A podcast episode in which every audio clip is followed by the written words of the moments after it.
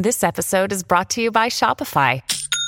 Forget the frustration of picking commerce platforms when you switch your business to Shopify, the global commerce platform that supercharges your selling wherever you sell. With Shopify, you'll harness the same intuitive features, trusted apps, and powerful analytics used by the world's leading brands. Sign up today for your $1 per month trial period at shopify.com slash tech, all lowercase. That's shopify.com slash tech.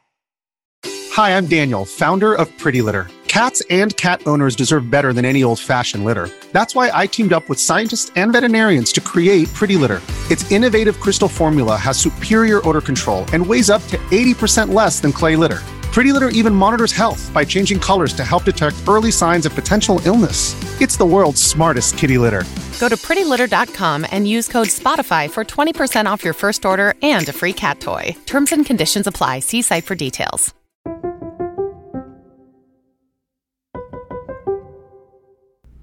Welcome to Happy Class.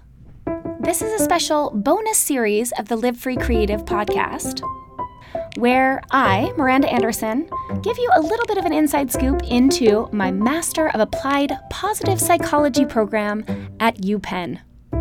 I am going to spend the 2022 2023 school year diving deep into the science of well being, answering the question what makes life worth living? And I'm excited to share little bits and pieces along the way with you.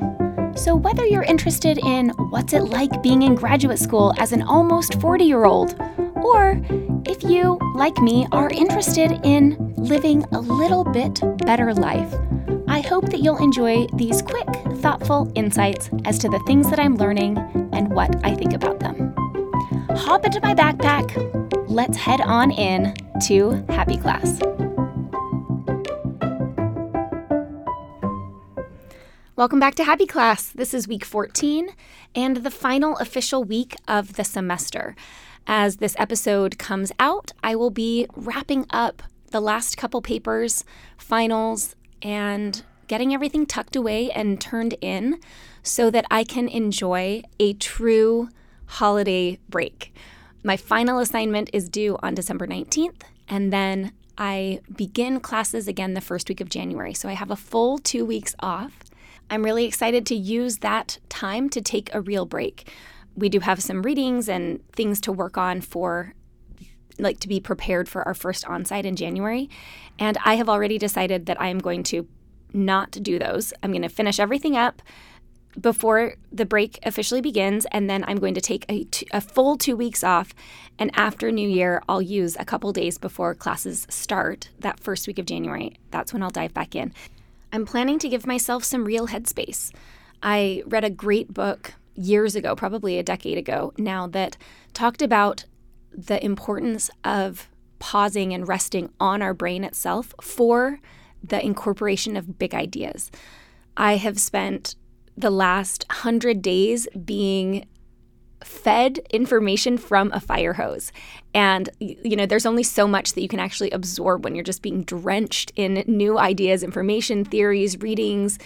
It's so interesting and so many things that I want to know more about. And, and it was actually kind of like flipping through a, to mix metaphors here, flipping through a flip book where you get it like little glimpses of things. And there were of course, several topics that we went really deep in. Those are things that we explored and that I wrote theory papers around and that I dived into for application purposes, and so much that I have now been exposed to that I will be able to continue to learn more about in the future. You bet I've got a running list of articles to read, books to read, things to look up and discover, and while during the program itself is not a great time to learn everything there is to know about positive psychology, of course, and we are guided very much in our efforts and, and directed towards sort of the best hits. I know that this is a first step in the rest of my career and the rest of my education, and it feels really good to have that exposure at, at minimum. Now, looping that around back to the break, I remember the importance of having some space where there actually isn't any new input coming at me so that my brain can go to work synthesizing some of the things that I have learned and some of the things we've done a deep dive on, uh, giving my brain some space to connect those things to real life applications, to ways that they can be of service to my community, and how I might present those, uh, maybe brainstorming and, and planning some upcoming podcast episode topics, and giving myself some space to just think for thinking's sake go on walks and let things sort of settle. And then I'll be able to be a little bit better prepared to jump into a new semester after the new year. Now seems like a good time to tell you about today's podcast sponsor, Storyworth.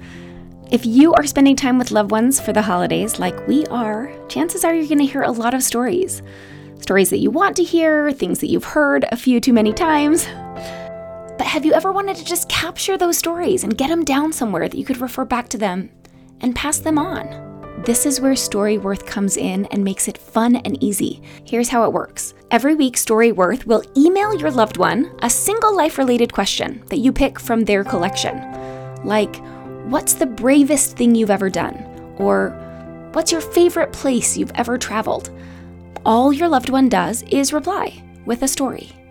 Then, after the year, Storyworth compiles all of those stories, memories, and even any photos that you choose to include into a hardcover book, creating a beautiful, valued keepsake that can be turned back to and read over and over again. Stories are what bind families together.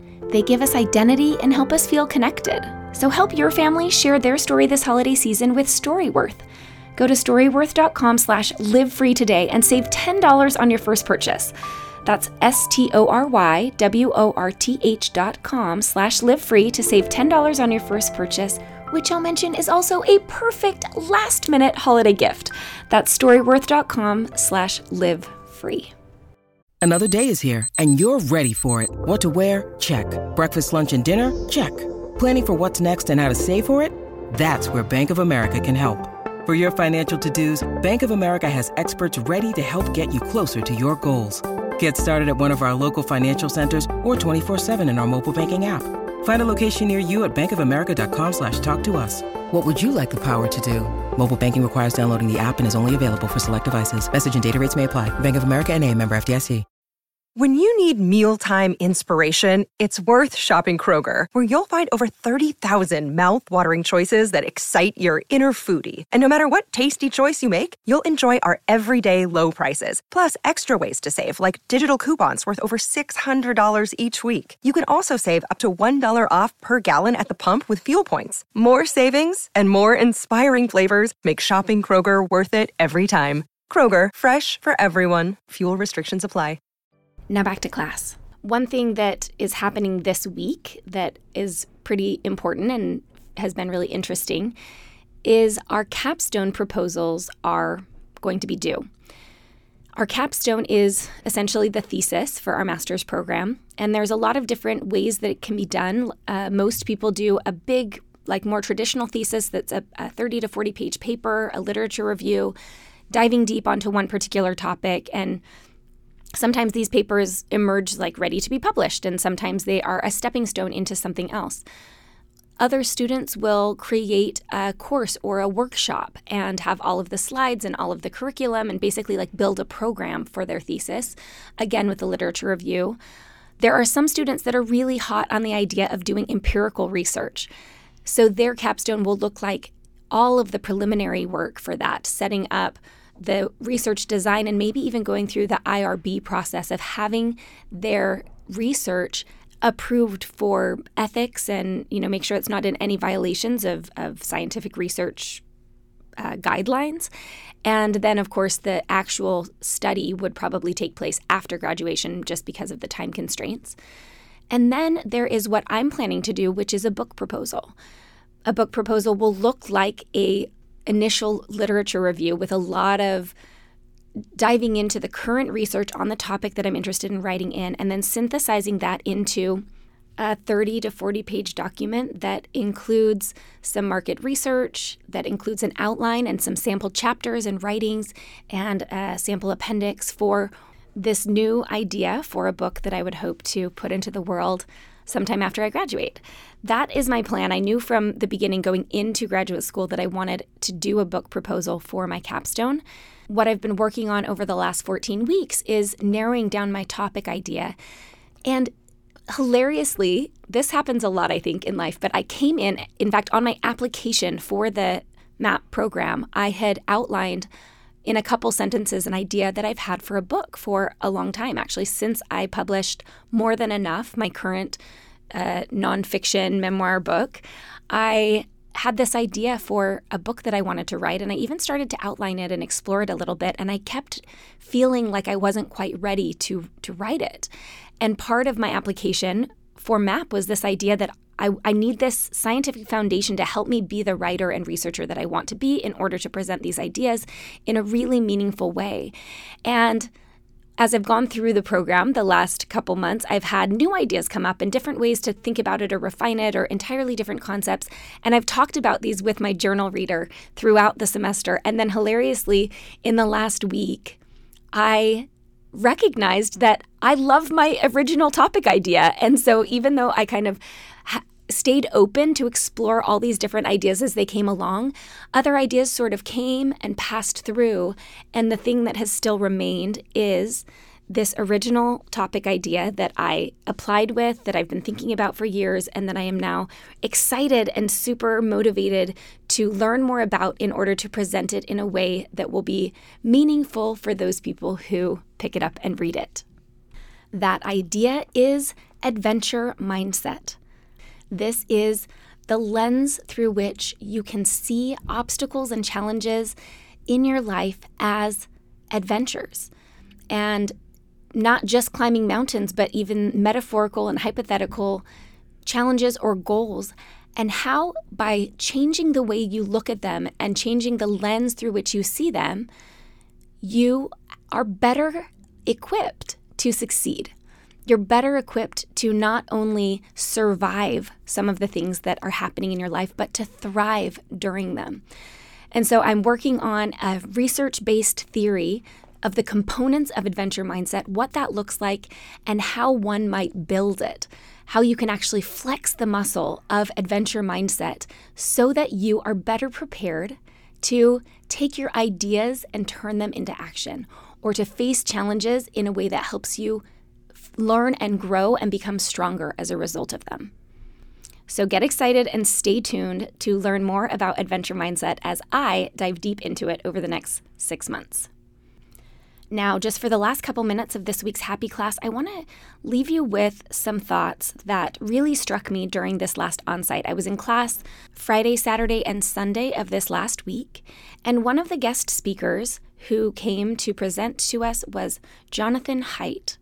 Jonathan Haidt is a social psychologist and the professor of ethical leadership at NYU, New York University. A majority of his work circles around the psychology of morality and moral emotions. The book that we read in preparation for his talk was The Happiness Hypothesis Finding Modern Truth in Ancient Wisdom, which is a really fun read. I think that it, I mean, it's a great read for general audiences, and I, I, I recommend it. At the end of his talk, though, he sort of took a turn into the impact of social media and technology on our youth.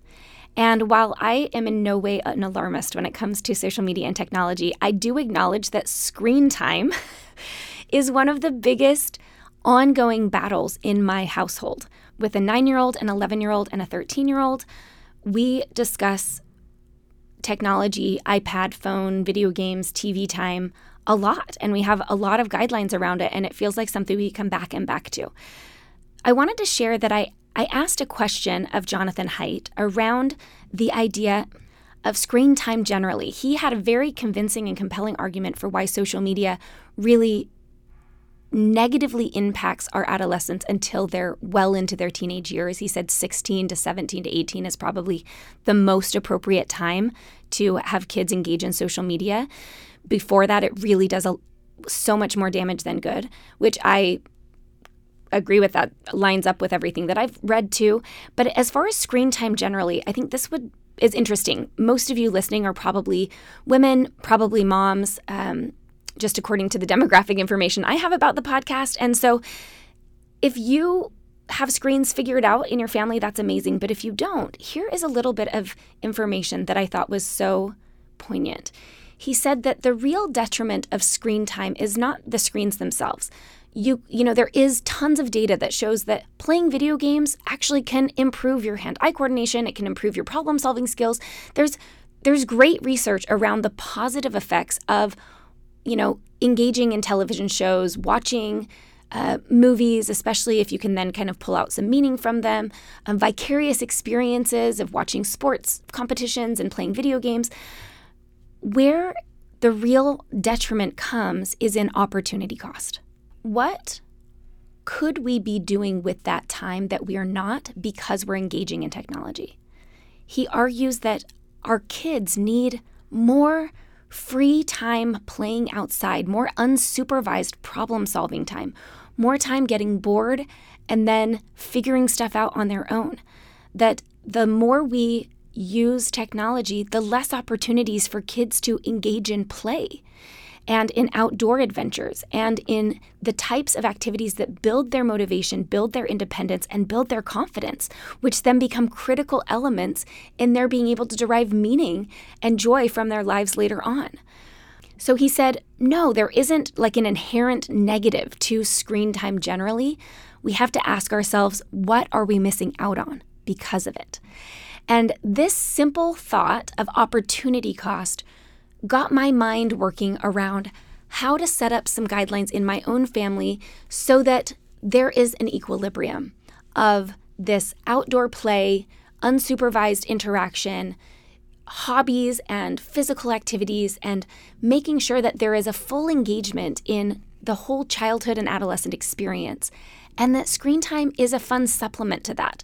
And that it's something that we can engage in guilt free as long as we are recognizing, acknowledging, and providing for all of these other meaningful opportunities. It reminds me a little bit of the way that I like to think about nutrition that there is space for everything in our diets. And we want to make sure that we're getting the nutrients of our the you know dense vitamins and minerals that are present in produce, um, the proteins and whole foods, along with the treats and the snacks and the and the sugar and some of the more processed foods. Are we eating a balance? And in fact, it reminds me a little bit of when I was working as a diabetes educator. One of my first pieces of practical advice to people who were hoping to adjust their diet to be a little bit more healthy was not to eliminate anything, it was simply to add more fruits and vegetables. By adding more vegetables with intention, you're automatically sort of displacing something else that you know you're, going to fill up a little bit sooner. You're going to not have as much space on your plate or in your appetite for something that won't be as nutrient dense as those vegetables will. And so rather than eliminating thinking of adding and i like to think about this when it comes to screen time as well how can we add in more weekend camping trips that are inherently screen free more family walks more trips to the playground or the dog park more going on bike rides and sending the kids on bike rides I want to think about that for my family and invite you to think about it for yours. How can you add in those really incredible and necessary opportunities for play and exploration and innovation and naturally see the screen time drop off because you are engaged in something even more meaningful? If you're rolling your eyes, believe me, I know that this is way easier said than done. And I also know that thinking about it and considering it and making space for the idea is the first step. So as I look into the next couple weeks of holiday break, I have a goal of adding more intentional outdoor, interactive, and engaging activities that will take up some of the space that might otherwise be filled by something less meaningful. And when we do do the screen time, which is totally okay, just checking and balancing that with incredible real life interactive activities as well. And as a quick logistical note, because I'm not in class for the next two weeks, I will also be taking a break from Happy Class for the holiday break. I'll meet you back here the first week of January.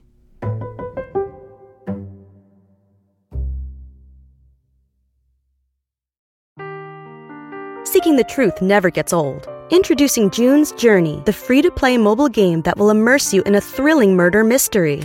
Join June Parker as she uncovers hidden objects and clues to solve her sister's death in a beautifully illustrated world set in the roaring 20s. With new chapters added every week, the excitement never ends. Download June's Journey now on your Android or iOS device or play on PC through Facebook Games.